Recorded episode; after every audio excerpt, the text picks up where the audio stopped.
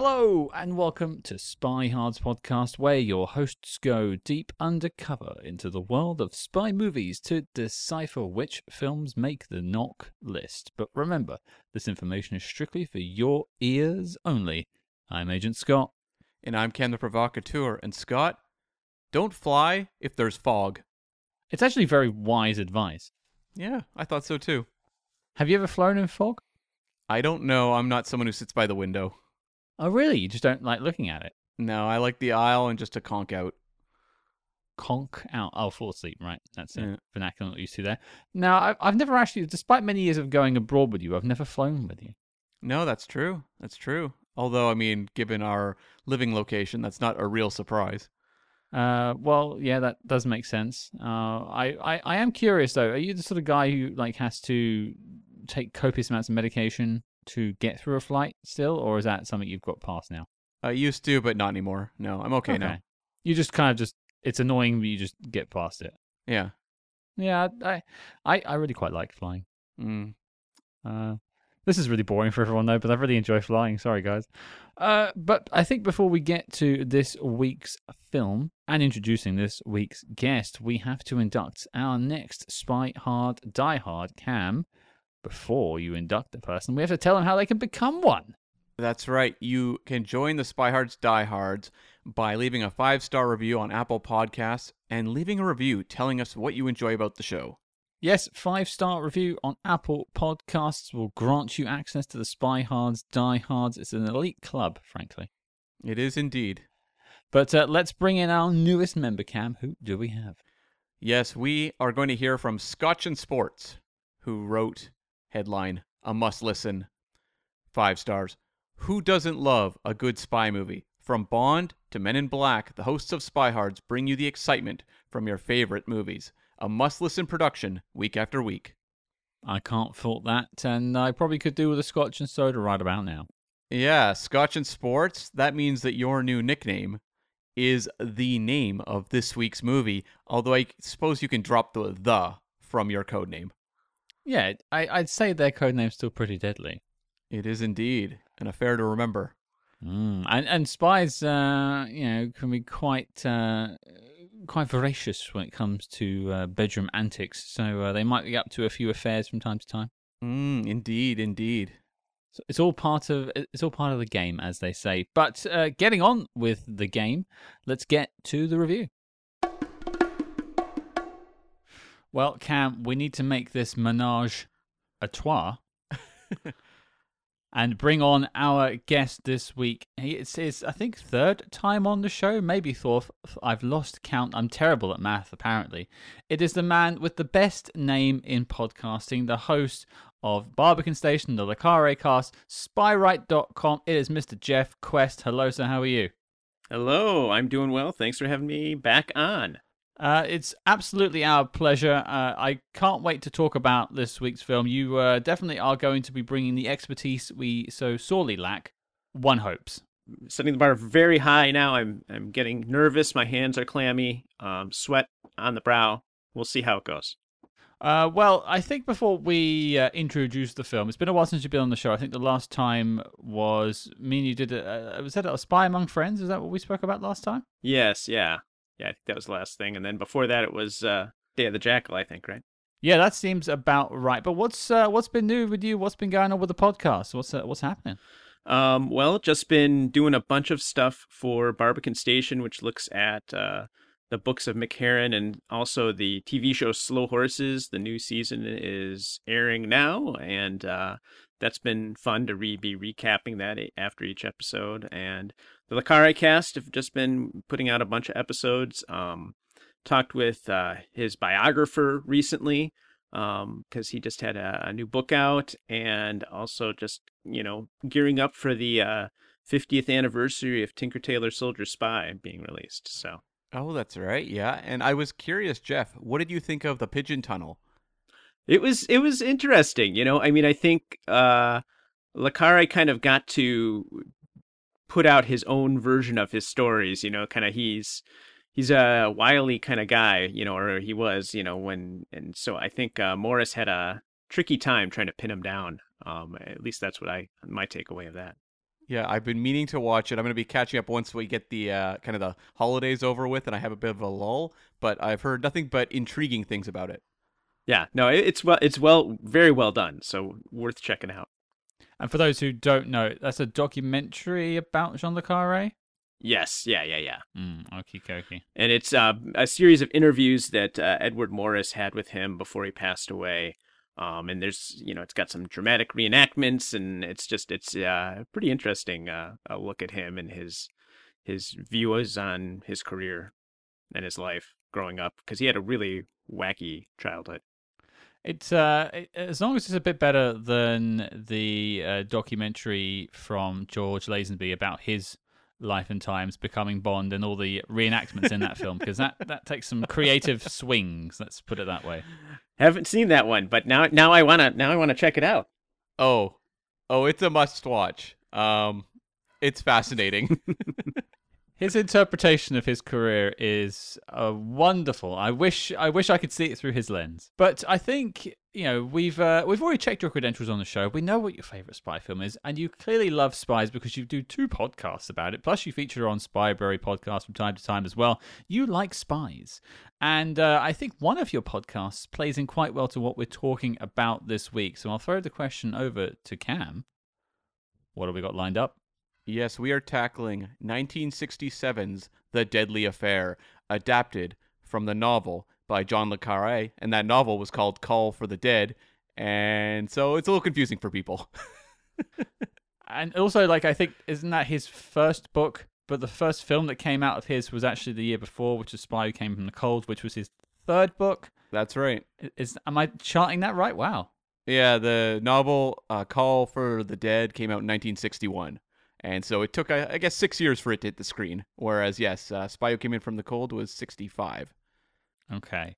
Now, I, it's been some time since we've spoken about uh, the Carre adaptation. Was the last one the Russia House?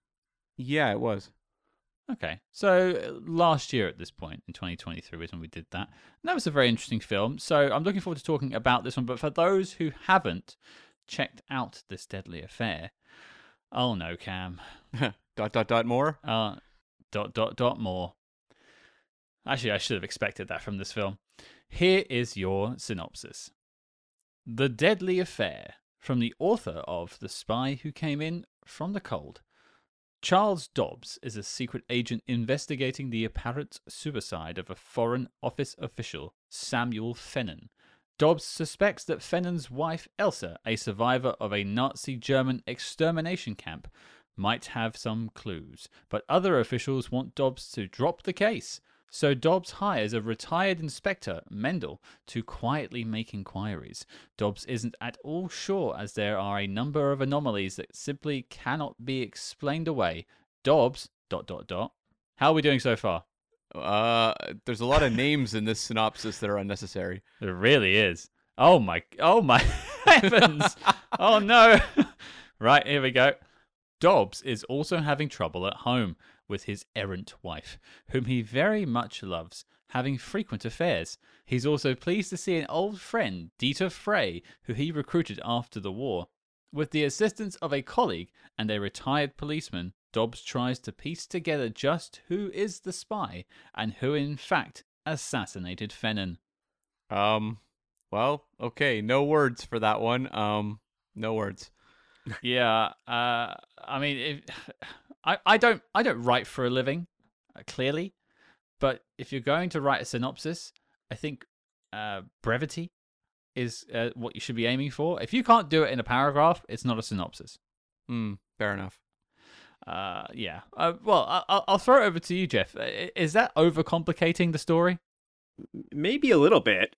Although it is kind of like it does try and complicate itself. I don't know what you guys thought about uh, this story in particular. It does have some kind of twists and turns to it. So I, I don't know. Maybe they, they boil you boil it down to the, the essence there, but it's still a little uh, head scratcherish when you read it out that way. head scratcherish uh, is actually something I might come back to later. But I, I'm actually curious just to throw it out to to everyone here. Jeff, being our resident expert, especially John Le Carre, you know, I've assumed you've watched this film before, so maybe cast your mind back to your experience, maybe reading the book for the first time and watching this film for the first time. What were your thoughts? Yeah, I mean, I think it is. If you're if you're looking at it as an adaptation of the novel, it's a pretty faithful adaptation um, compared to to what was written. There's some changes to the story that they make, um, but overall, in general, it's pretty faithful to the book.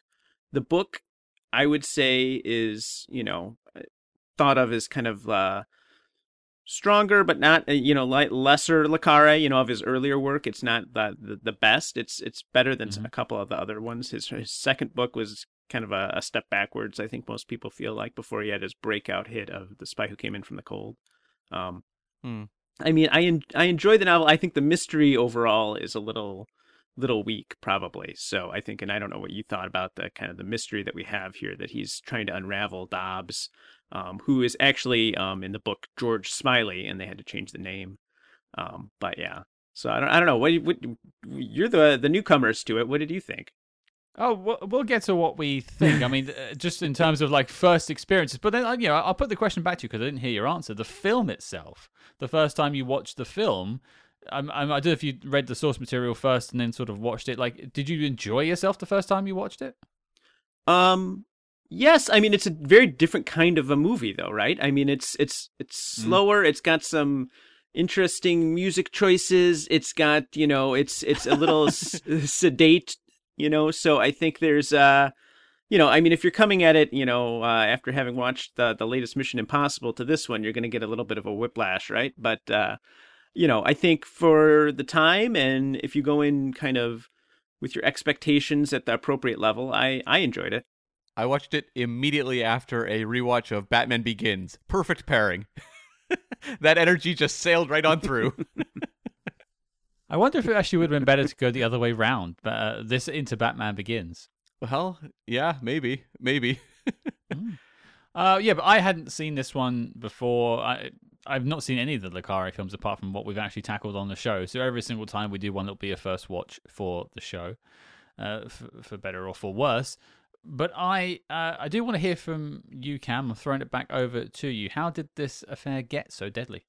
Yeah, so as I said, this was based on Le Carre's first novel, and um, this film, you know, the, we mentioned the um, Dobbs was a stand-in for George Smiley. The Smiley rights were tied to the Spy Who Came In from the Cold, Mhm. so those were bought up by Paramount. So unfortunately, they couldn't use that character. But this was actually a film really just developed by director Sidney Lumet, and he made it through his production company. And he was a Philadelphia-born director, which was a kind of a surprising thing considering the very Britishness of this movie. But uh, yeah, American director, and got his start in the 1950s in TV and worked in TV for quite a while before making his motion picture debut with a little movie called 12 Angry Men. Not a bad movie to start your career off with. One of my favorite films of all time. Yeah.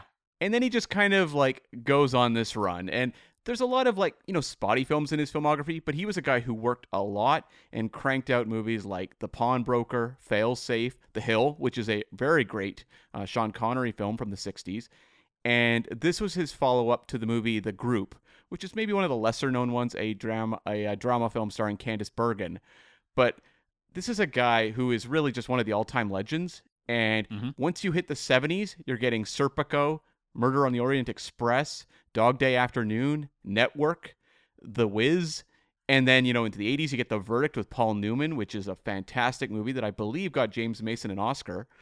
And uh, he tapped out. His final film was 2007's Before the Devil Knows You're Dead, which was a masterpiece. And he passed away in 2011. This is one of the all time great directors. Just not his greatest film. Well, we'll get to that, Scott. And uh, he had five Oscar nominations over his career, zero wins.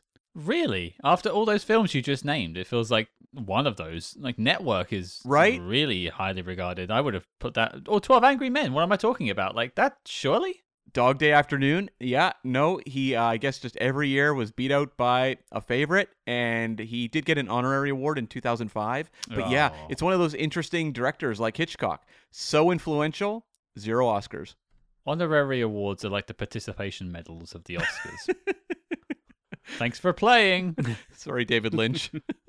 well, I well David Lynch should have one for best director. Should. Mulholland Drive or something like that. You know, jeez. Yeah.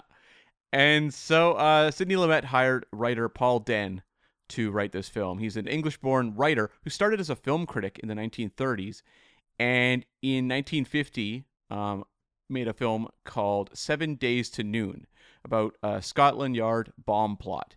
And he ended up winning an Oscar for that film for um, motion picture story because he had a story credit, not a screenplay credit. And that category is completely gone now. Now they just hand out screenplay Oscars, but back in the day they would award story. And we did talk about um, Paul Dehn before because, uh, you know, after that Oscar, he went and wrote Goldfinger and is one of the contributors to that film. He's not the sole writer, but, you know, Goldfinger's a pretty good one to have in your arsenal. Well, I, I have two notes to throw in. Firstly, I think it's pronounced Dane. Okay, fair enough. Uh, but let us know who's right and who's wrong. Jeff's uh, Jeff's nodding his head in agreement, so I think I think Jeff's on my side with that one. But number two, I, I noted that you said that he was originally a film critic and then became a screenwriter. Does that mean there is uh, still a chance we could make something of ourselves, Cam, and make our parents proud? Uh, no, those chances are long gone. Right. long gone. yeah. Sorry. What what was I thinking? Sorry. We're spiraling into the void here, Scott. Uh, and uh, so Paul Dehn, uh, I'll correct it there, and I want to apologize for the Goldfinger episode in our back catalog uh, for having that one wrong there then as well. Uh, but he, after Goldfinger, made The Spy Who Came In from the Cold. Uh, so he had some definite experience with Le Carre. That's a great great '60s run. That is that's tremendous. Right? and in the future would write all of the Planet of the Apes sequels that came off of that first film. Uh, he co-wrote Murder on the Orient Express for Sidney Lumet in '74, and uh, most notably of all, Scott, he's my birthday twin, November fifth, baby. you and Guy Fawkes and Paul Dehn. and um, Famke Janssen. I, I don't think that's his biggest claim to fame. I have to say. but you you can think it is. That's okay. Yeah, sure. And also, this movie was a collaboration between Lumet and cinematographer Freddie Young, who, if you go through his filmography, just one of the all-time great cinematographers. But in the '60s, he's particularly popular for having um, worked on Lawrence of Arabia and Doctor Zhivago, and so he's like, he's the top. You know, there's no one better than this guy at this point in time. And he actually did You Only Live Twice the same year as this film and they created a technique of this movie. They wanted to capture kind of the melancholy of the lead character, and so they used a process where they muted the colors by pre-fogging the film, which was exposing the film to light before they used it. And that technique became so popular it's used to this day. I mean, now it's done digitally, but for a long time that technique was uh, very in vogue. So the look of this film, that sort of drained feel of it, is actually this is a cinematic first. This is where it comes from. Yeah, and it's interesting when you search, you know, like making of stuff for this movie, there's not really a lot online and it tends to be when they do talk about it, like for example on Turner Classic Movies on their entry on this film, they only talk about that process and like that's the movie's big achievement. I picked up the Indicator Blu ray release for this, and it's actually got quite a few bonus features, but not a lot that are specifically for this film. I think that's probably where the problem is. But there's a there's a there's an interview with the guy who did the camera work for the film, um, and a couple other bits and bobs about the film. Also, like a tour of London sites where things were shot, which for me was quite fun because I know a lot of those places and, and lived close to one of the places this film was shot. So that was quite fun. But uh, yeah, not. I suppose there's not a lot of living people to talk about this film. Okay, so what was more exciting, finding the locations in this film mm. in your own backyard or Harry Palmer's house? Oh, I've I really like Chelsea Embankment, so it was this film. I have to say, I, those boats in the in the finale of the film that was literally ten minutes from my old house. Oh, interesting. Mm. Okay, and this movie had a budget of 1.4 million, and I couldn't find box office numbers for it, but it's from what I read, it was very acclaimed, but it was pretty much overlooked in the marketplace because it was such a crowded spy market. This is 1967. There's a lot of competition, and I think maybe this movie, and we'll talk about it in a few minutes, but maybe a little too muted and quiet for something to stand up against You Only Live Twice and some of the Flint stuff out there. Well, we've gone back and forth on what was the most important spy year in the 60s, whether it's 66, 65, 67 uh, you know, we did The Naked Runner just before Christmas, 1967. Again, didn't have the best reception, but another spy film in 1967. A big year but again, also didn't reach audiences because you had this year. You didn't even mention Casino Royale, which you know for a reason. why didn't you mention Casino Royale, Cam? Come on. It was a big hit, to be fair. Yeah, uh, and, and of course, you only live twice, and that's just. I, I think there's a Matt Helm film here, all sorts of stuff. I think there's a Flint film this year. Hmm There's a lot going on, so I can understand why this sort of got uh, you know lo- lost in the ocean of spy movies. But yeah, Jeff, I'm just curious from your side of things, not to sort of review the film or anything like that, but from your perspective about someone who talks about books more often, is this adaptation highly regarded among book fans? Um, I would say in general, people who who like Call for the Dead, the the novel, appreciate the movie because it is pretty faithful to the story. Um, Mm. so yeah, so I think folks folks who enjoyed the book enjoyed the movie generally. Okay. And the uh, top three for the year number one was The Graduate, number two was Disney's The Jungle Book, and number three was Guess Who's Coming to Dinner.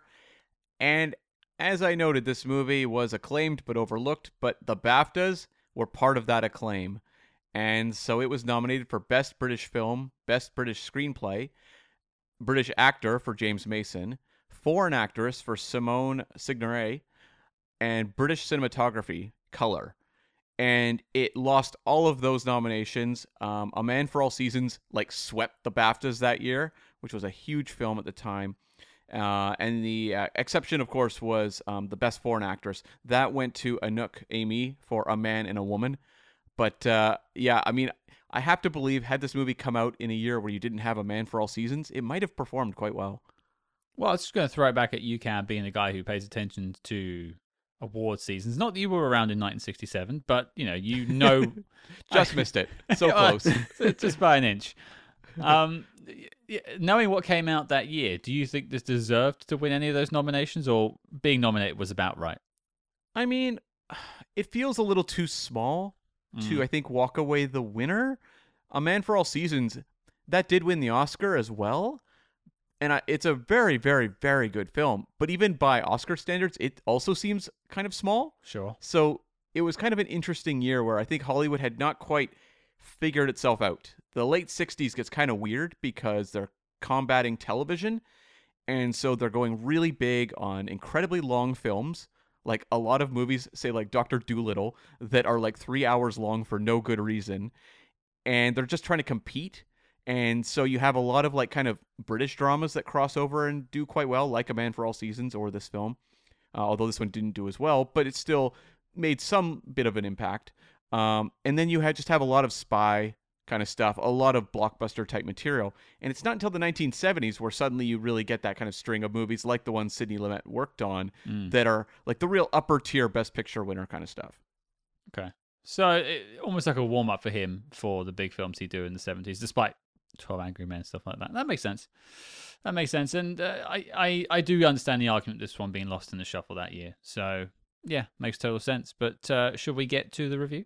Uh, just a couple quick things I'll mention. Uh, John Le Carre was not particularly enamored with this adaptation of his Really? work. Yeah, he just was like, eh, eh. Was was that his exact quote? Yeah, that's an exact quote. And um, I'm Mm. going to assume that it could have something to do with the fact it comes out after the spy who came in from the cold. Like that one is such a sensation that it might just be like, oh, this isn't as good as that one. Any insight on that, Jeff? Yeah, I mean, I think uh, Le Carre was always kind of uh, prickly and kind of a little bit of a control freak over stuff. I think he had a little bit more involvement with the spy who came in from the cold. Um, you know, he was kind of consulted. This was completely he didn't have anything to do with it, right? And so I think there's a little bit of that at play as well, right? Um, where since he didn't, they made some changes to the story that we could maybe talk about later. Um, that I well, he might have said at the time that he didn't like. I think as time goes on, it proved that he actually really did appreciate some of the stuff that that uh, the screenwriter decided to do. I wonder too at the time if it's just kind of also like this Dobbs character. It's not the character that I created. Like there's a little bit of a disconnect even for me, you know, just personally watching it. Yeah, I mean it's it's unfortunate that they, they couldn't use the the Smiley character um because he was Mm. tied up with the rights for the spy who came in for the, the cold. Which eh, you know, if you look at that movie, I mean, the, Smiley is just a teeny little tiny portion of it. So it, that might have rankled as well. And you know, Smiley was always his most favorite character. So seeing anybody kind of mess around with that, I think always had his uh, antenna up. Um, and he was always kind of on guard. So that might be at play as well to why he wasn't as enthused with that adapt- adaptation. Yeah. Well, I'm sorry if it's jumping on something that someone's going to bring up in the actual review shortly, but I am just curious from you, Jeff, in terms of being someone who's read the source material. Uh, this character that was George Smiley, is it just a name change, or has the character changed in the process of being, you know, rechristened? I would say it's it's mainly just a name change, although the way that Mason plays him, I think, is a little different than most people would generally view Smiley. I think it's a little more kind of high pitched and emotional and needy than you might might see otherwise. Um, mm-hmm. but for sure, it's it's mainly just a name change. It, it really is just Smiley. I mean, everything else is is kind of locked in there. So okay.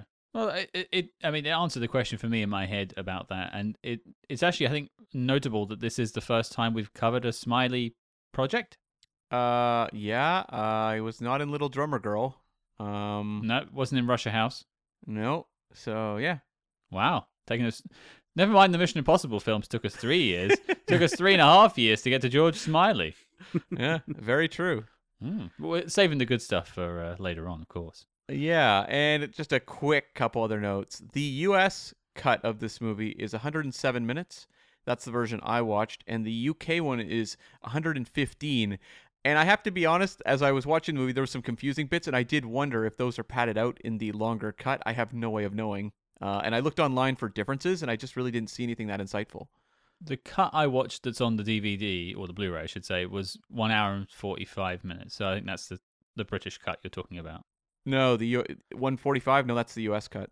Oh, interesting. So that must. I wonder if that's just sort of lost to time. Uh, Jeff, anything there? Uh, no, no clue. Honestly, no, I don't wow, know. Okay, that's Bit a, a mystery. Maybe it's more more of that bedroom scene. He's hoping not. Yeah. And this movie has a stealth Bond connection I'll mention as well, mm. which is Roy Kinnear, who plays kind of the shady car rental guy, mm-hmm. is the father of Rory Kinnear, who played Tanner in the Daniel Craig Bond era. That one was delightful to discover. I, I mean, I give the guy props for I think one of the best moments in the film, which I'm sure we'll get to. But also, I was curious if that's the guy that gets thrown off the side into the Thames, uh, because that is one of the best body doubles I've ever seen in my life. How did they do that? It's great. I that's that's the scene I've gone back to about four times since watching the film earlier today. Just rewatched that body drop and the splat of the mud from the Thames. It's tremendous. If you're going to watch any moment from this film, watch Roy Kinnear getting offed. It really is incredible. And I am a huge fan of watching dummies get hurled out of buildings or what mm-hmm. whatnot. But like this one, I was like, I don't know how they did this, but it looks incredible. That's uh, that's that's the magic for you. That's the magic. but I, I think it's time we uh, stick our trilby hats on and talk about the deadly affair. Jeff, you are our resident expert on the subject. You've spoken about this film. You've watched it. You've read the book. You've consumed it. You understand the film. Tell us what you think of it in the year 2024. Uh, I I like it. You know, I don't. Is it one that I'm gonna like go back to all the time and watch? No. But I, I enjoyed it. I thought, it, you know, it's it's got some interesting things going on there. You know, um, and I think it, if you're a fan of Le Carre and Smiley, you're gonna enjoy this this movie. Um, because I think they are pretty faithful to to the spirit of the book and uh, you know i think there's certain things that i i really did like. I liked the muted tones. I think that was really interesting. You know, Cam, you talked about that and and how they were really trying something new there. And it, from re- listening, I don't know if you, uh, Scott, listened to the commentary on the DVD, but they um, talk about how Lumet um, came from black and white, right? I mean, he was used to black and white, and so he wanted this movie to be black and white, but there was no way they were going to do that, right? Because at 67, I mean, it's like kiss of death kind of thing for black and white movies, and so mm. they went with this idea to kind of mute things down, and it fits with the story, you know. I mean, that it really, I mean, for me, I don't live in London; I've only visited, but that kind of muted feel, I you you love that to see that on screen, right? I I don't know. Every day. Every day it's like that. It's raining. We're sad and depressed. It's great. See? Exactly. I mean, I was just in London visiting Scott, and when I'm watching this movie, it's like I'm just taking a tour of Scott's neighborhood. I mean, I think they really did do a good job. I mean, you know, the the whole movie starts out right at uh, St. James Park, Mhm. um, and a location that you still go. Like I was there in February and walked across that bridge, right? You know, and it's it's that captures that. And guess what? When we were there, it was just kind of the same feel. You know, it it did have that kind of muted feel for whatever reason in February. So, um, I, I thought all of the location stuff in London was amazing. And you know, the the way they filmed that um, where you're not getting I, maybe they used it a couple of times, but you know, the, no real like rear screen projection going on. They're in there with the camera getting those shots. Uh, I, at least and you tell me if I I've got that wrong, but it certainly looked like that was what was they were doing. It, it looked real to me. I mean, the mm-hmm. locations weren't necessarily where they said they were, but it's it looked great. I mean, seeing uh, you know just outside London, Sunbury and stuff like Barnes and uh, Chelsea Embankment, Battersea was in there, Wandsworth. Great to see my old haunts, and I, you know, it, it. I know what you mean. And also on Cam's trip, he didn't mention this, but we did also walk in St James's Park. But the uh, I think the bridge we are talking about was closed due to a marathon that was on at the same sort of time, so we uh, couldn't get the full tour of St James's Park. But we have been there together. oh, oh, I didn't even connect that. That's where. Okay, cool. That that's where we were walking after we did the uh, the Churchill War Rooms. Oh, interesting. Okay. There you go. It- th- your your London tour was better than you said it was. Did I say I- it was bad? I deserve a five star review on Yelp. okay. TripAdvisor. That's it. That's the one. Yeah, yeah, yeah. Well, and it made I loved how they filmed. I loved how they filmed it there too, because like it's right by. It's like the corridors of power. They're doing that one little scene. They obviously would walk right from there. You know, like when I was when we stayed in London, we were staying in this Airbnb where I could look out and see where the old MI6 headquarters used to be. You know, I mean, so like all of those kind of mm. locations are right there, and so they kind of played right into that, which was fun. No, I mean in terms of capturing the spirit of the time, I, I even think down to the details of you know the office stuff when they're just talking in the office, having a coffee when they came in really early, when the, the, the guy offs himself very early on in the film. That just feels like an office in London in the 1960s. Not that I was there, but I've seen a lot of recreations in a lot of films and documentaries. That feels like that sort of spy life, the reality of it all, that sort of grainy, gritty stuff that we saw in things like the Ipcress file. Mm. It's no glamour.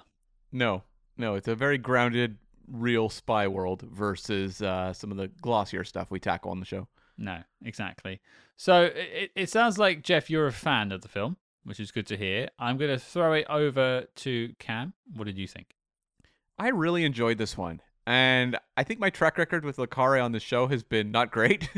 I uh the drummer girl, little drummer girl film was just not very good. And I didn't really connect to the Russia House very well. No. Uh, I really enjoyed this one. I liked kind of the blending of the intrigue, which I just thought was very involving, and I liked how small scale it was.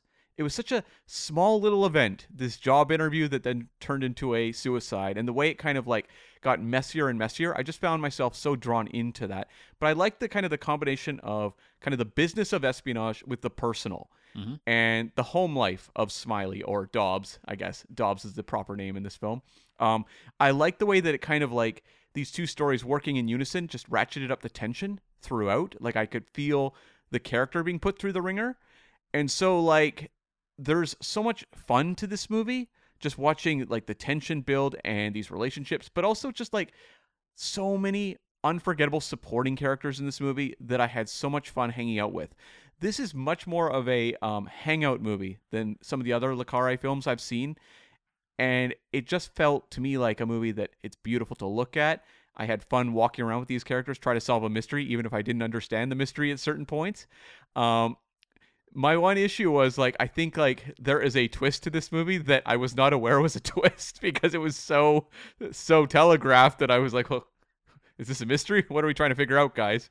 Uh, so like aspects like that didn't necessarily wow me ultimately. Like I don't know this is going to go as like you know the premier Le Carre adaptation in my life, but it was a movie I really did enjoy watching. It's I'm I am glad that I have uh, Jeff on the show. To, Thanks, to, Scott. To be a to, well to be on your your your team, Cam. Uh, I have to say because this one, I uh, mm, it didn't quite work for me. I have to say it, it, it isn't without its moments of brilliance. I think you know there's some wonderful things I enjoyed. I, I mentioned Roy Kinnear. I think some of the characters in this film are deliciously interesting that I want to see more of. The inspector I think was great. I can't remember the actor's name, but there's a lot to enjoy. Like the pub scene just felt like a British pub, like a working class pub. That felt bang on. They nailed that. Um, I actually quite like the Quincy Jones jazz score. It's weird, but it's like fun. Uh, but I, you know, and and also, you know, Cam and I are are in a sort of cut cold relationship ourselves. He likes to make me watch, so uh, I I understood what Dobbs was going through in this film. I felt for him, but there I had so many like it's too long, it's too slow, it's too ploddy, and I hear everyone saying that's what this type of film is, and I understand it, but maybe uh, this type of film just isn't for me. And sometimes I watch these films and they do rise above. I really enjoyed the Russia House. It actually worked for me, unlike yourself, Cam. Yeah. And so it's not like I am adverse to these kinds of films, but I just found that this plot was overly confusing at times. The pace just drops off at one point, and you're not really it doesn't really ever revive until like the dying two minutes of the film when they're down by Chelsea Embankment. And I think you know you could argue that the the smattering of interesting characters throughout could sort of wake you up and keep you going throughout, which it did a little bit. It's you know hour and forty five minute film, but uh, as you said, it's 1967 there are much more interesting and exciting films coming out this year. No, not just Bond. There are other stuff happening too. You know, you stick a, a Matt Helm film on, it could be bad, but I'm not disinterested in it. It's more laughable, perhaps at times. This, I was just sort of staring at, bleary eyed. I mean, I, I changed the title to The Sleepy Affair. and so, you know, there are bits that worked for me. There are bits that didn't. I, uh, much like all films, I had my problems with it, and I'm sure we'll talk about it. But unlike the two of you, this is uh, this is not a winner for me. In contrast to the Russia House, what did you appreciate more about that one? I I cared about the love story of the Russia House. I, I felt that that really worked for me. That's really interesting because that was one of my big issues with Russia House was that I didn't connect with that at all. I, I thought that they have really good chemistry, Michelle Pfeiffer and Sean Connery. It's hard for them not to have chemistry in this film. Whereas your lead here is, I, I made a cuckold joke, and that is actually probably an element that we'll get into. He is a, a classic cuckold. I'm not using that sort of internet slang that people use now. He is in that relationship. His wife is sleeping around and using it as a power over him, and he seems to draw some sort of pleasure from that scenario because it, it seems to be like an arrangement that they have. And that's not necessarily a detriment to a person, that's your preference. Now, I understand that completely. But he is your protagonist, he is your lead. You're meant to be riding, you know, shouting for him to solve the puzzle and win the day and grab the lady and, you know, ride off into the sunset. It's not a Western, but you know what I mean. And I see him in this film as a meek man who doesn't like his life and all he has is solving this crime and that that's more like a noir you know, pulp thriller from the 30s, which is not my thing. That's kind of what I responded to actually was, and I had a question actually for Jeff because uh, he's obviously the master at le carre stuff here on this podcast. The older man, younger woman trope that's also in Russia House. Is that something he tackles consistently in his work, or are these just kind of like standalone examples? Yeah, I mean, I in this case in the book, I don't know that there's this big of a age gap in in Call for the Dead. Um, mm. it's it's not that's new to the the movie adaptation. Um, definitely, there's other um later works where there are some of these kind of weird, wonky age gap things going on, but in this case, that was kind of more uh, part of the movie versus something from the book. Oh, that's interesting. which personally, I it that didn't really work for me. I mean, it was like, wow, she looks like she's like just uh, graduated from high school. He looks like he's like you know ready for retirement. This is really kind of creepy.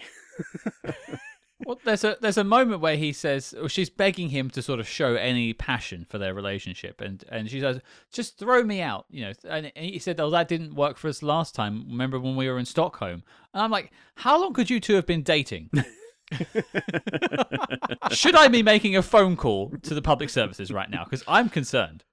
Yeah. Uh, I don't know. Like to me, it felt like the more realistic outcome to this sort of relationship. Whereas with Russia House, it's like this like sweeping romance, and I'm like, come on. Whereas in this case, I buy that this older guy is just like, I I can't do this. I'm sorry, it's breaking me. I've got no energy left. Oh. Help. Help.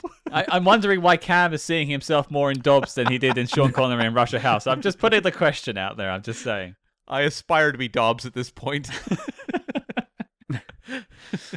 well, you know, I, I know I'm not quite as on board with it as you two are, but let's talk about things that we liked. And there, I, I've definitely got stuff to mention. But Jeff, I'll go to you first. Something you really like about this film? Um, I loved the the relationship between um, Dobbs and uh, the inspector. I thought those two were great. You know, like you've got uh, Dobbs is kind of like this Spock character Mendel is like uh, Do- Dr. McCoy, you know, to go Star Trek on you. Nice. Um, so they just have this kind of like you know lovable relationship that I really appreciated, and and the inspector, the actor that plays him, is so good. He's like he. This is not a laugh a minute kind of movie. Uh, just you know, FYI for anybody listening.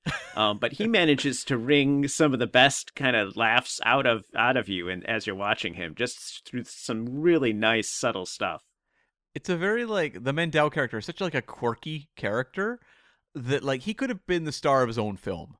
And this movie does a great job at creating like little worlds for all the people we meet in the film and when you see his house and there's just the animals everywhere, it's just like there's a whole story there just waiting to be told. And I I did enjoy that uh, you know, you also have the um, Appleby character who also joins them and I had it written down as um, the brain, the brawn and the resources and I like the way these three kind of all bounce off each other. I wish we'd had a little more with Appleby because I didn't really have a good sense as to who he is as an individual. Whereas Mendel, like, I knew that guy by the end of the movie just speaking towards Inspector Mendel, the actor himself, Harry Andrews, has actually got a ton of spy connections if, if no one's looked him up yet.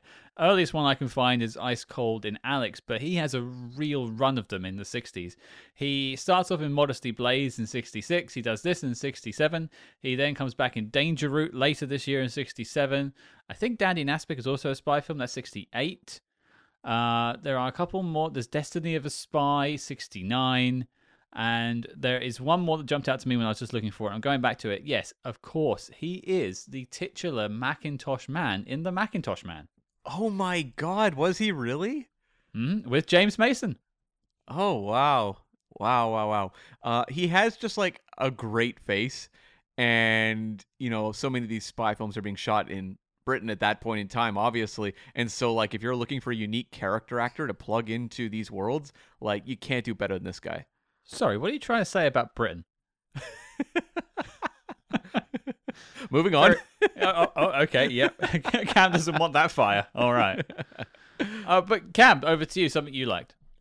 Um, I mean, I was gonna say like the three of them bouncing off each other was a big part of the appeal to me because like I think if this movie had been a little more just focused on James Mason as a solo act, I don't know that it would have sustained my attention as much. It was the fact they kept mixing up the energies and having scenes of, you know, Dobbs and Mendel together and then bring in, you know, Appleby and have the three of them together. And they would kind of like split them off and always kept my attention because of that. But like I mentioned the other, you know, supporting characters. I thought um, Sig- um Simone Signoret was like incredible as uh, Elsa Fennan, the uh, widow of the guy we see, you know, who commits suicide off the top of the movie. Like this is a character who's crucial to the film, obviously, but like has a monologue where she just like talks about you know losing someone and talks about her time in the concentration camps. That's just like like give this woman an Oscar nomination. She's incredible. Just you know, I was talking about characters who create these whole worlds unto themselves.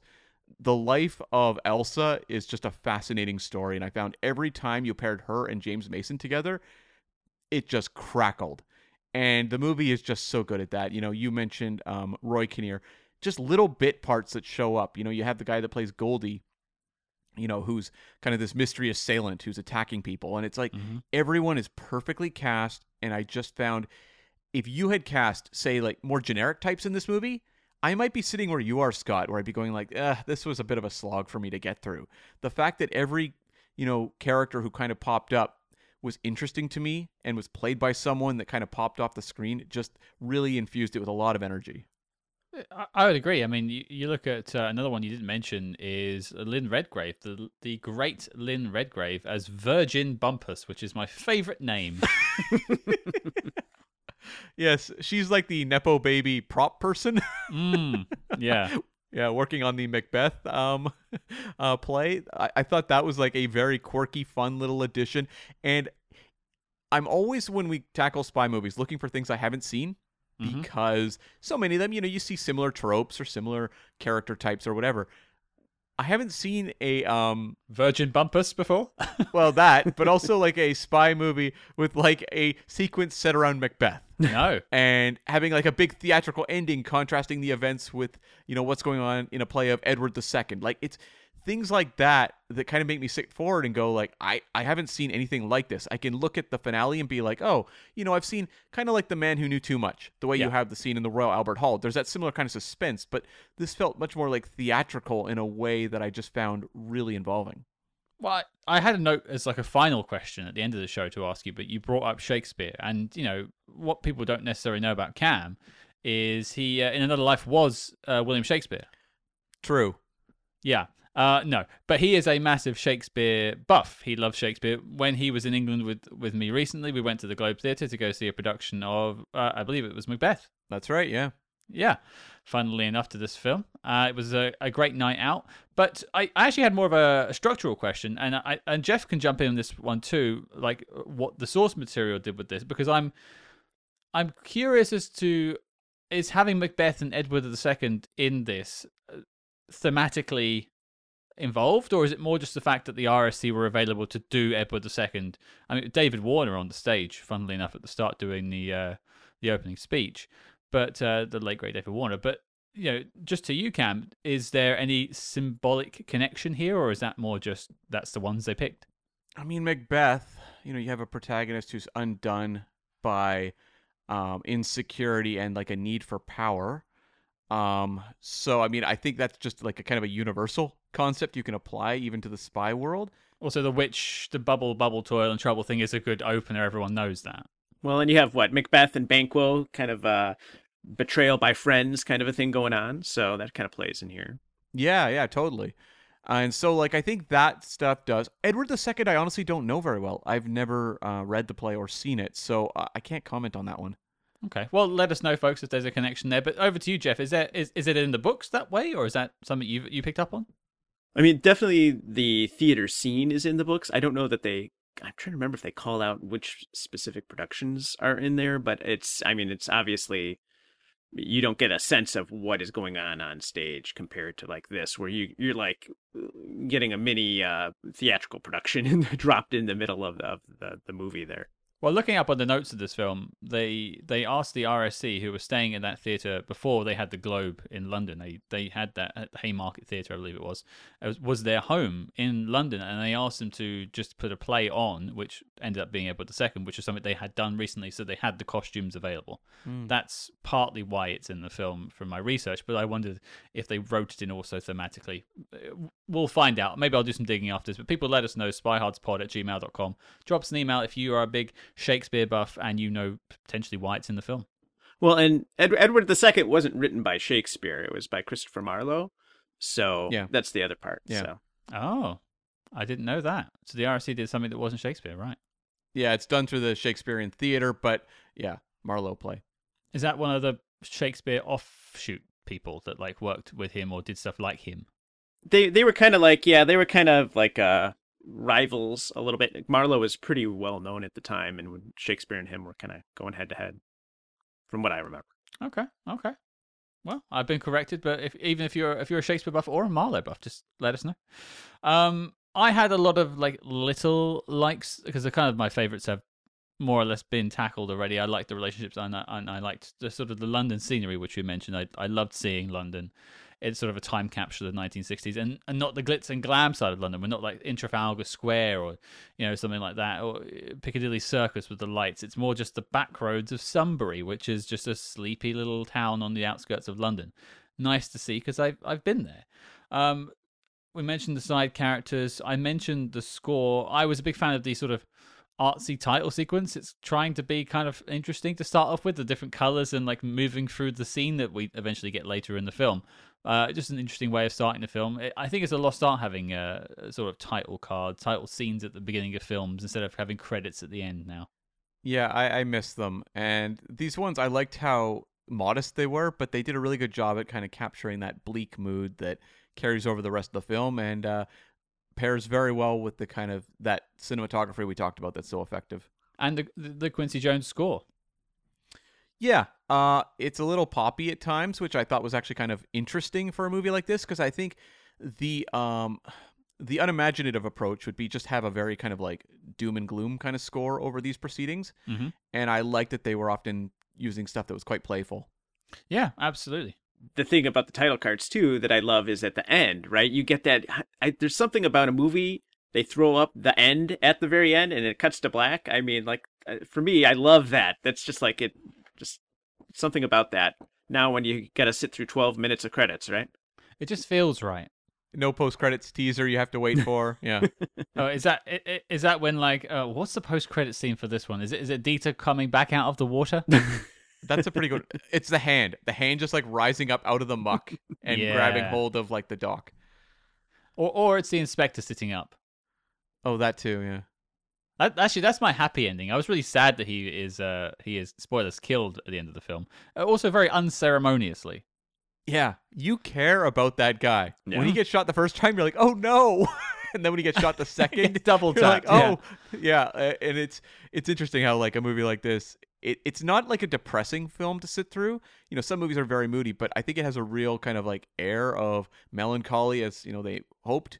And I think like that death just feels so sad and just kind of like the fact it's never acknowledged afterwards. I thought was actually kind of appropriate. Mm. and and like you speak about the characters, there are defined characters. You speak of the inspector. We go to his house very briefly, and he has like a menagerie of birds and other animals in his house. Bizarre choice, but it feels like something that genuinely would happen. It feels like a real human being with quirks and everything. Who takes care of those animals? What now? Yeah. Uh, Man. I, I, I'll go. Uh, mm, that's a good question. He's got a niece, I'm sure. Hopefully, hopefully. I don't Mm. think Dobbs seemed in any hurry to go and look after those animals, He's out Well- of the country. He's left. Yeah. right? Skedaddled. No, but good news for you. I just got some good news. In the book, he lives. So, Oh. Oh, interesting.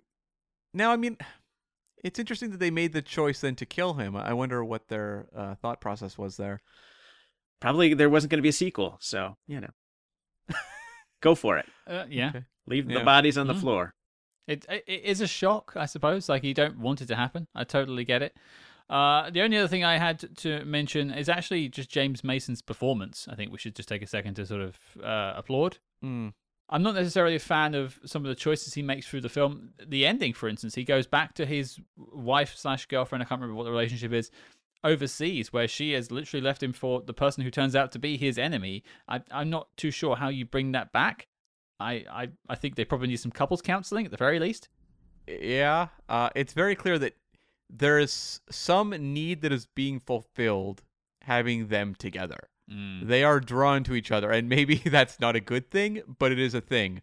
And I think that makes it that much more compelling to watch because, for whatever reason, these two crazy kids cannot separate. And just watching kind of the fireworks and the shifting dynamics, I always found interesting. And uh, much like our relationship too, Cam. Exactly, yes. Well, I think, you know, supporting actor to Mason's mustache as well. You know, we got to give some credit there. Ooh, it's a good one. Mm. It's a good mustache, great mustache. Uh, just in terms of um his performance, though, I mean, I I've seen James Mason. James Mason has wowed us. I think every time he's appeared on the show, even films that didn't make the NOC list, like The Mackintosh Man. He is funny that comes up again. He is just astounding to watch, and he understands the world that he's in a lot of the time. But he's able to feel quite grounded and, and real, like that psychotic MP in The Mackintosh Man, all the way through to a villainous baddie in North by Northwest. Or uh, the movie The Five Fingers, which was the last James Mason movie I think we tackled, and that made the NOC list for us. And he was incredible in that. There's something about espionage films that really just suits his acting style. Uh, he, I think he likes to go quite big. At times, yeah. Yeah, he can be very restrained, but then he'll have his big moments. Like there's a emotional reaction he has when he finds out that his wife has been seeing Dieter, and it's a real like gasp and like clutch the uh, you know the arm of the sofa kind of moment. But it definitely made me sit forward. To be fair, at that moment, I was more worried about the plates of cheese and crackers that she dropped. what a waste. Mm. I can't remember. Did you guys talk about how James Mason saved Buster Keaton's movies? Did you have? Uh, did you talk about that in the general? I don't remember. I, I I'm assuming not. So go for it.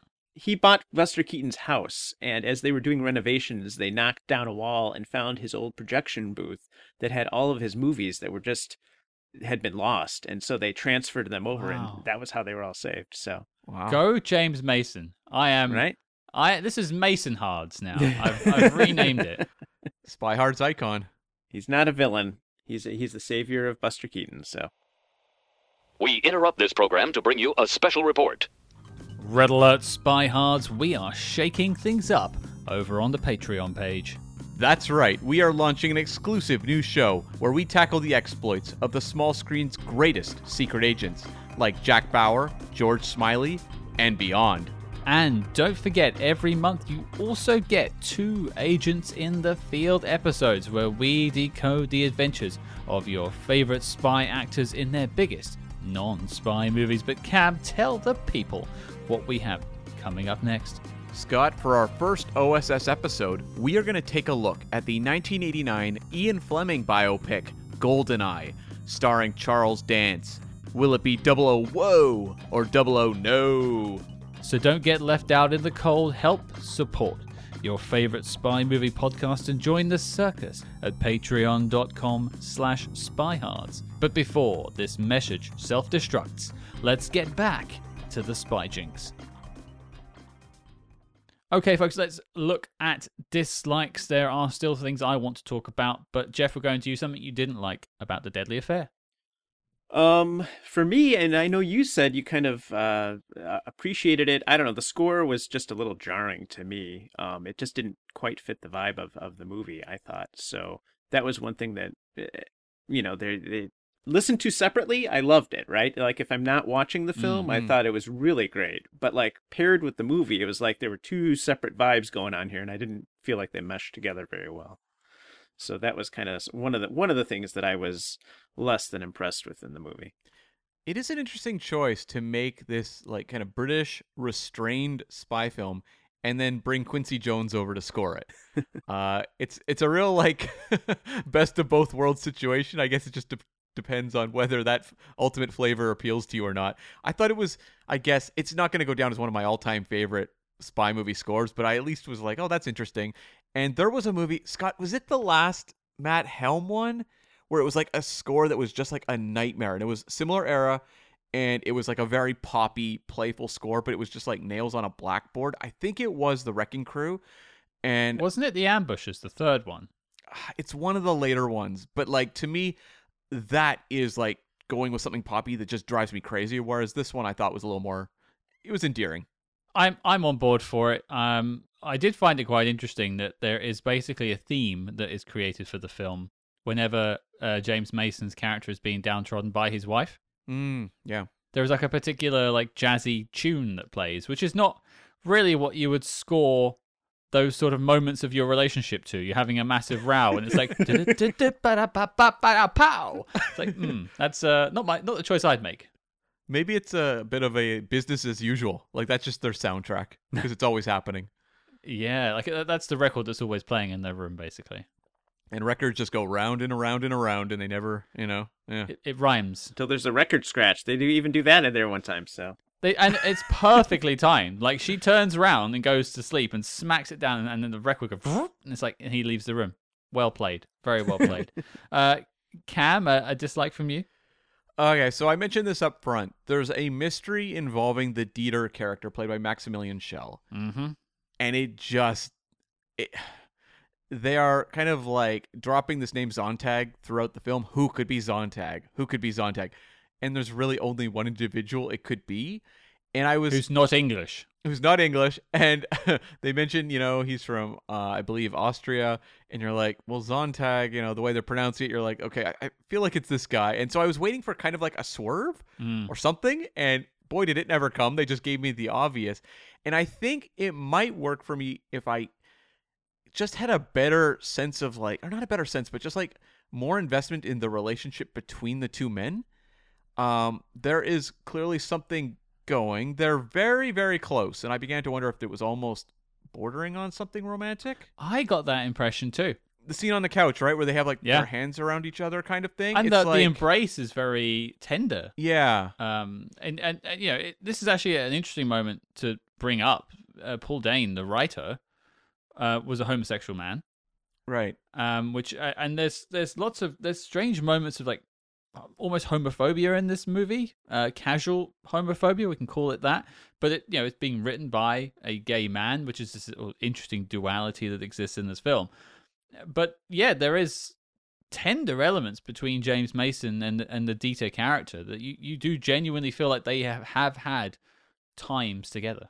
and you have like the revelation that Dieter has been seeing Anne, and the uh, response to that is just absolute horror. And then you also have the scene when they're at the um the theater, and he realizes that um that uh, Dieter is Zontag, and like runs out and is throwing up in the sink. To me, that shows like a level of emotional investment that goes beyond just that's my old friend from war or something like that. Like there's a, a closeness there and there's a horror to that revelation that I can accept going through the character of Dobbs, but I just wish I felt more of that relationship on screen. Yeah, I think their first introdu- introduction, they just like it. It's it's so almost over the top, kind of like the, the way that they play it Mm. for for whatever reason. Like it's like so over as far as they're so excited to see Dieter, and they're just like kind of bouncing around off of each other. It's like they're almost giddy, um, in a way that didn't feel natural compared to everything else that we've kind of seen in the in the movie right it's this kind of kitchen sink drama almost and yet here there's just like it's over the top and so i think for me that was what made that relationship between dobbs and dieter hard to kind of jibe together i mean there definitely is some kind of uh, odd vibes going on between them and that certainly does come through in the book as well um, where you know Smiley and Dieter have this kind of strange kind of relationship as far as deep, deeply caring about each other Mhm. in a way that is maybe not purely on a you know agent and agent runner kind of level, but it, it's not like something that's ever dived into in the novel either. But um, yeah, there's just some weird dynamics going on there. And that's not to say that there's anything particularly peculiar about two men being, you know, very caring about one another. But it, I think Jeff's bang on there. That it, it does stand out from what's happening around the film. Until the point of that scene, you've never seen James Mason go above a four. No. Even when his wife is basically like tearing him a new one, he is just like, "I'm so sorry." Okay, mm. but he sees Dieter. and He's like, he's jumping into his arms. Hello, been a while. Talking about old code language and stuff from when they were spies together, and it it just stands out. It just stands out. Yeah, and I mean he's much more intimate in scenes with um, Dieter than he is with Anne, which I Mhm. thought was also notable. Which yeah, maybe there's some coding going on here, at least in the film version. I don't know necessarily about the book itself, but Mm. yeah, a lot of context a lot of sort of uh, interesting things to dig into from different points of view in this film. But yeah, o- overall, I, I did think that that whole reveal was a, a mile off. I watched this the first time round with my wife, and she uh, said, "Oh, did you know it was him when it was revealed?" And I was like, "Yeah." She goes, "Oh yeah, I figured it out a while ago." And she is not someone who watches these films, so if she gets it, It seems so obvious that I was surprised that they played it as such a reveal. mm, Like it could be a reveal to the character, but it seems like the kind of thing that like the audience probably has figured it out. So you might as well set it up at a certain point earlier and build the tension of moving up to the moment where they actually discover each other versus like playing it as a surprise on the audience. Well, this is sometimes a problem you get with book adaptations is something that makes complete sense when you're doing it as like a, a character's POV and you're only hearing their thoughts and their conversations is different when you put that on a screen because your audience can think ahead, whereas in a book you're generally sort of going with where your protagonist is going. Um, so maybe that's just something that was lost in translation. Well, the other thing is that the the whole subplot of Dieter and Anne together isn't in the book, so that was uh, something that was added in. Oh. Hmm. Um, and um, I think maybe what they were going for, right, is the idea that he's so blinded by this affair that he learns about before. He learns that Dieter is actually this uh, spy master that's there, um, is what really pushes him over the edge.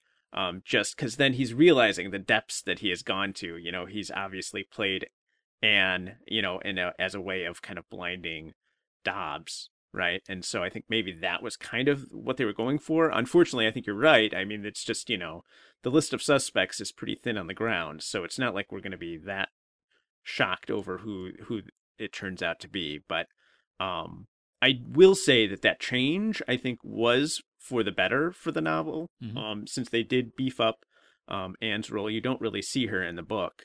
Um she's gone. She's already left him.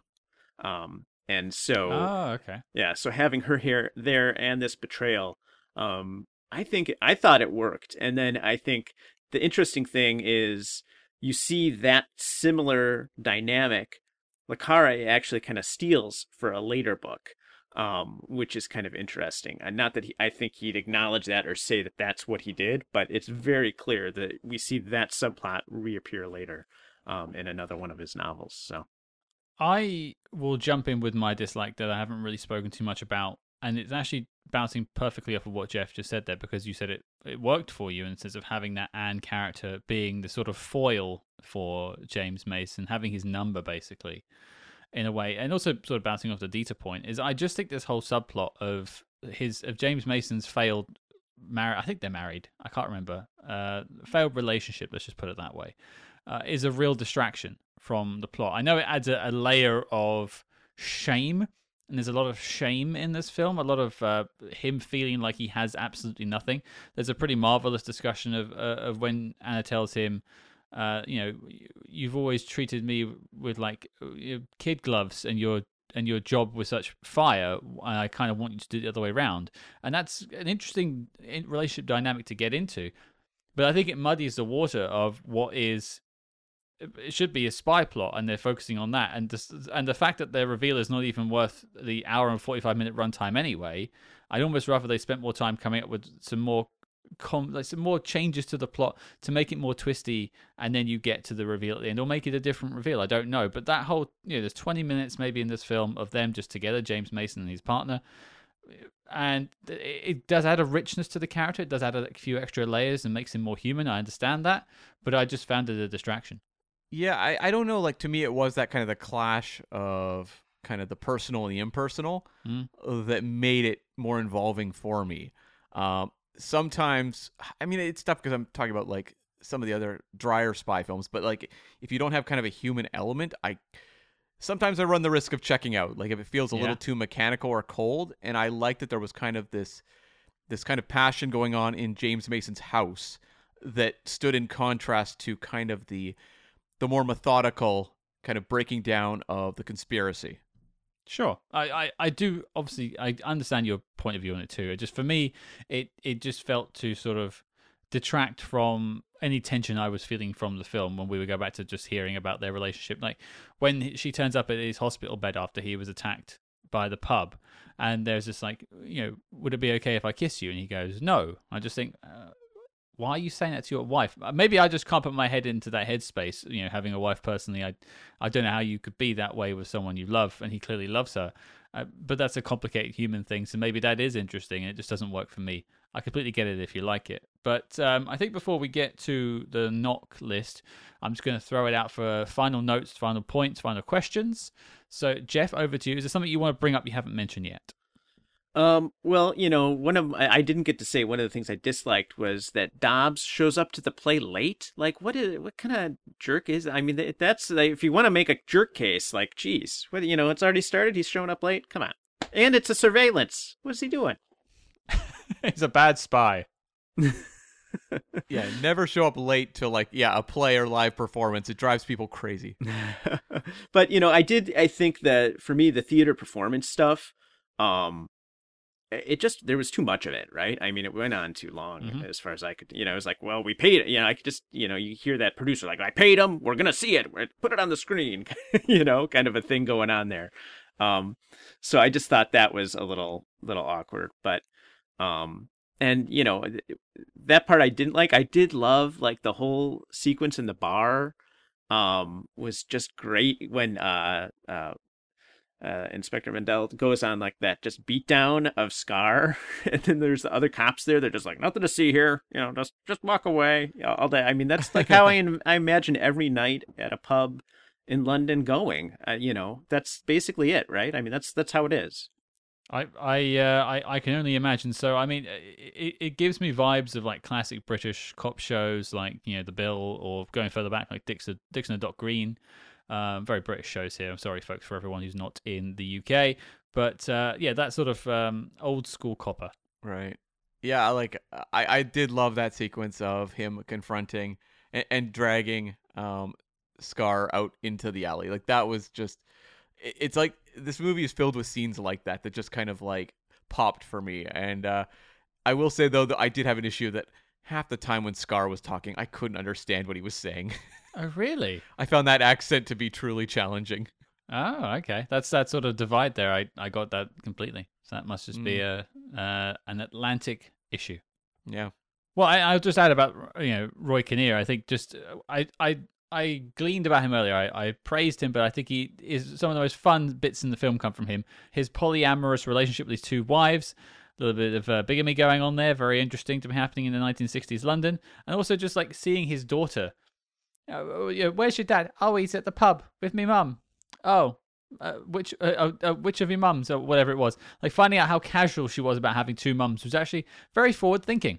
Yeah. A lot of uh kind of like little worlds unto themselves in this movie. Absolutely. Yeah, I also I can't uh, you know, it's not a very chasey kind of a movie. You know, this is not an action movie, but the Mhm. one chase sequence we do get where uh, Mendel's chasing after uh, Elsa Fenton, I thought that was great. You know, I mean, just like the way it was edited and cut together and the locations that they used. Again, I just thought that was that one really worked for me. It's a there's a little bonus feature on the Indicator Blu-ray where they explain how that shot was done through uh, Victoria bus station, and uh, they shot it whilst the cameraman was in a wheelchair. So they're sort of shooting slightly just below the hip upwards, uh, getting that tracking shot. And I think it was, uh, I think it was either the cinematographer or the Sidney Lumet actually pushing the wheelchair. One of the two. A little bit of fun there. Uh, Cam, any notes for us? Uh, I really love the production design. Like the the all the apartments look kind of like sparse. You know, like James Mason does not live a glamorous lifestyle Mhm. as a spy. You know, stands in contrast to some of the uh, more fanciful spy stuff we tackle on the show. Uh, and even when they're just going to like spy offices, you know, it's like file cabinets, pretty stripped down stuff. Uh, really enjoyed that aspect of the world building. Um, a couple other things. Um, James Mason versus Maximilian Schell. I appreciate that the movie tried to convince me that James Mason would win. yeah, it really, it really like I, I think it was it just trying to say that like the the rain was on his side. Is that is that what gave him the edge in the end? I guess so because uh, that is not a fair fight.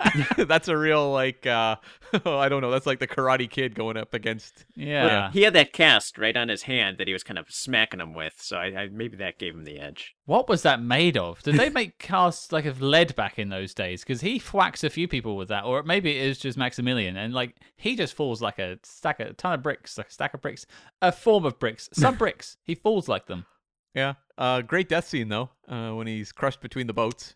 or is he? Oh, dot dot dot. Post credits. Uh, in terms of uh, my notes, I, I did mention uh, spotting David Warner in the Edward II performance. Very young, uh, bit of uh, bit of acting there for him. Maybe one of his earliest credits. I'm not sure.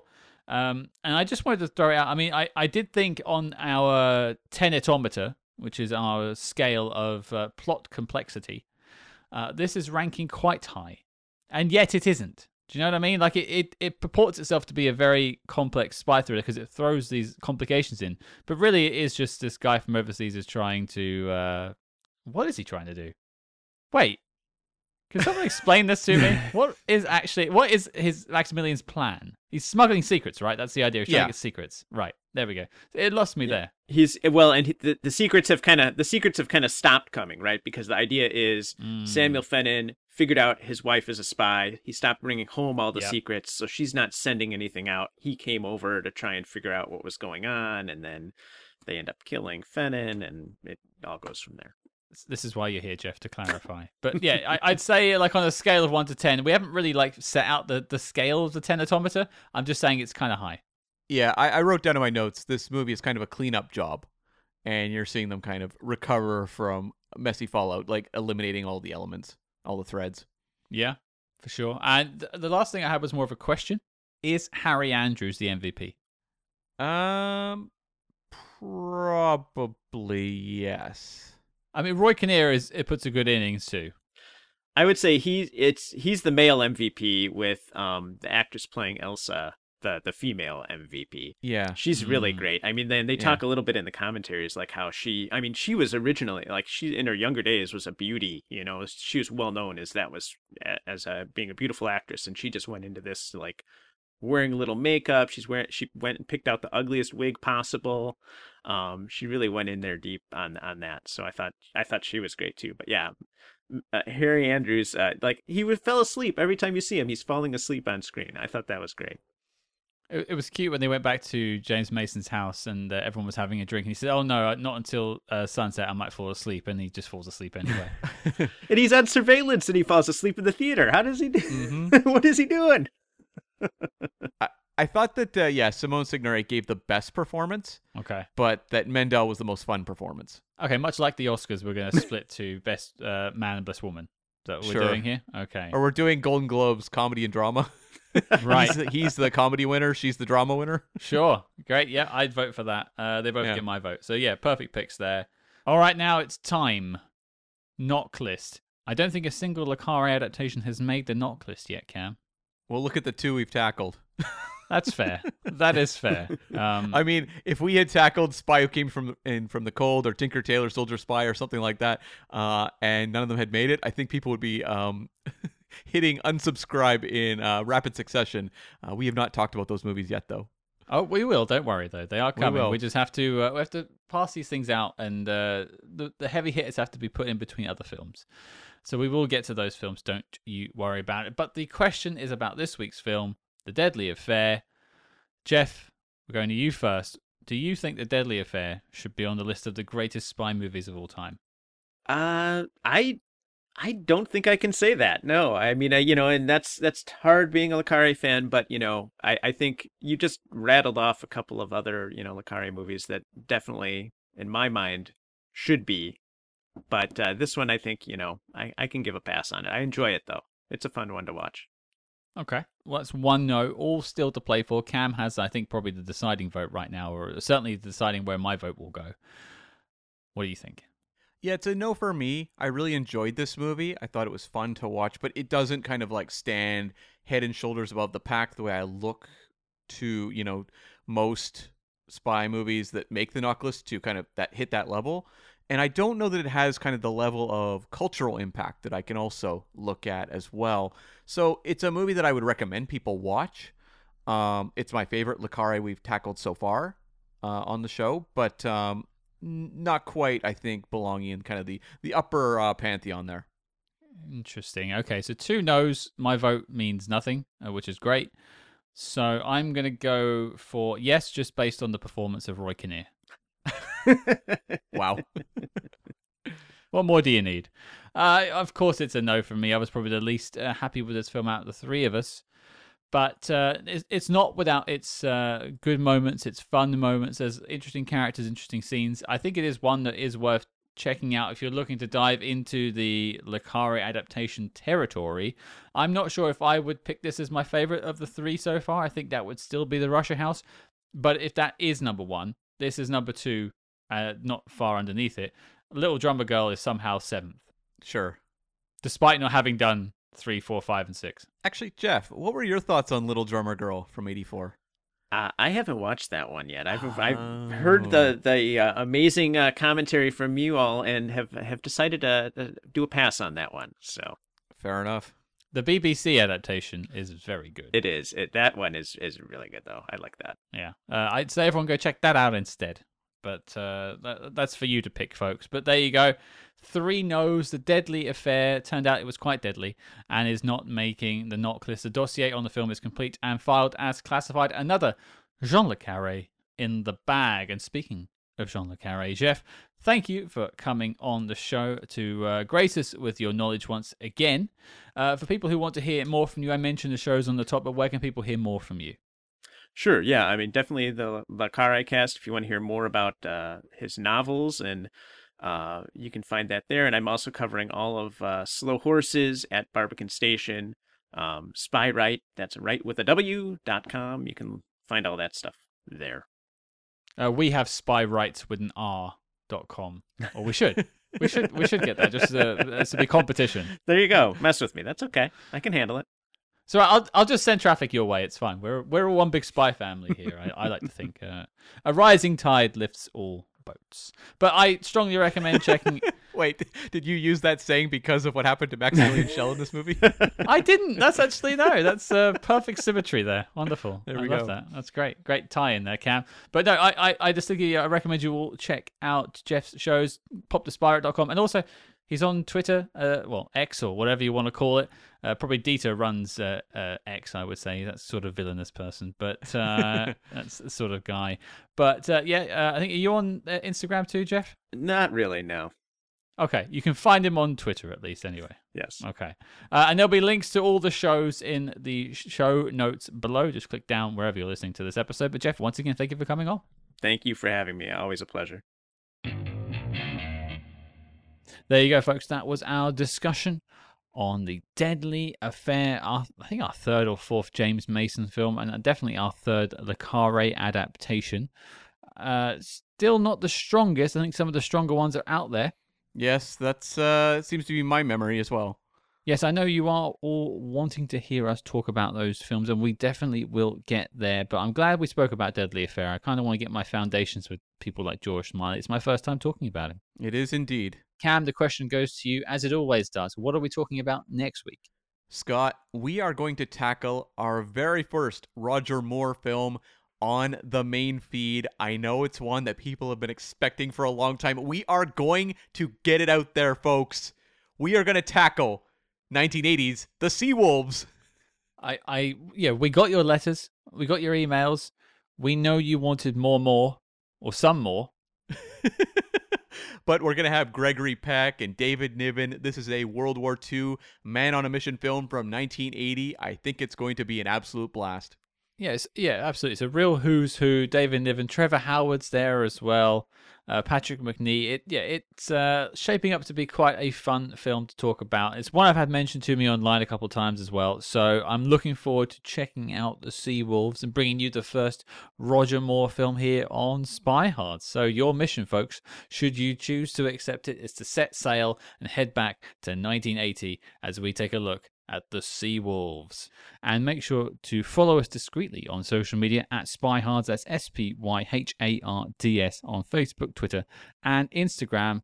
But until next week, folks, if you need to reach us, you can find us at Primrose0042.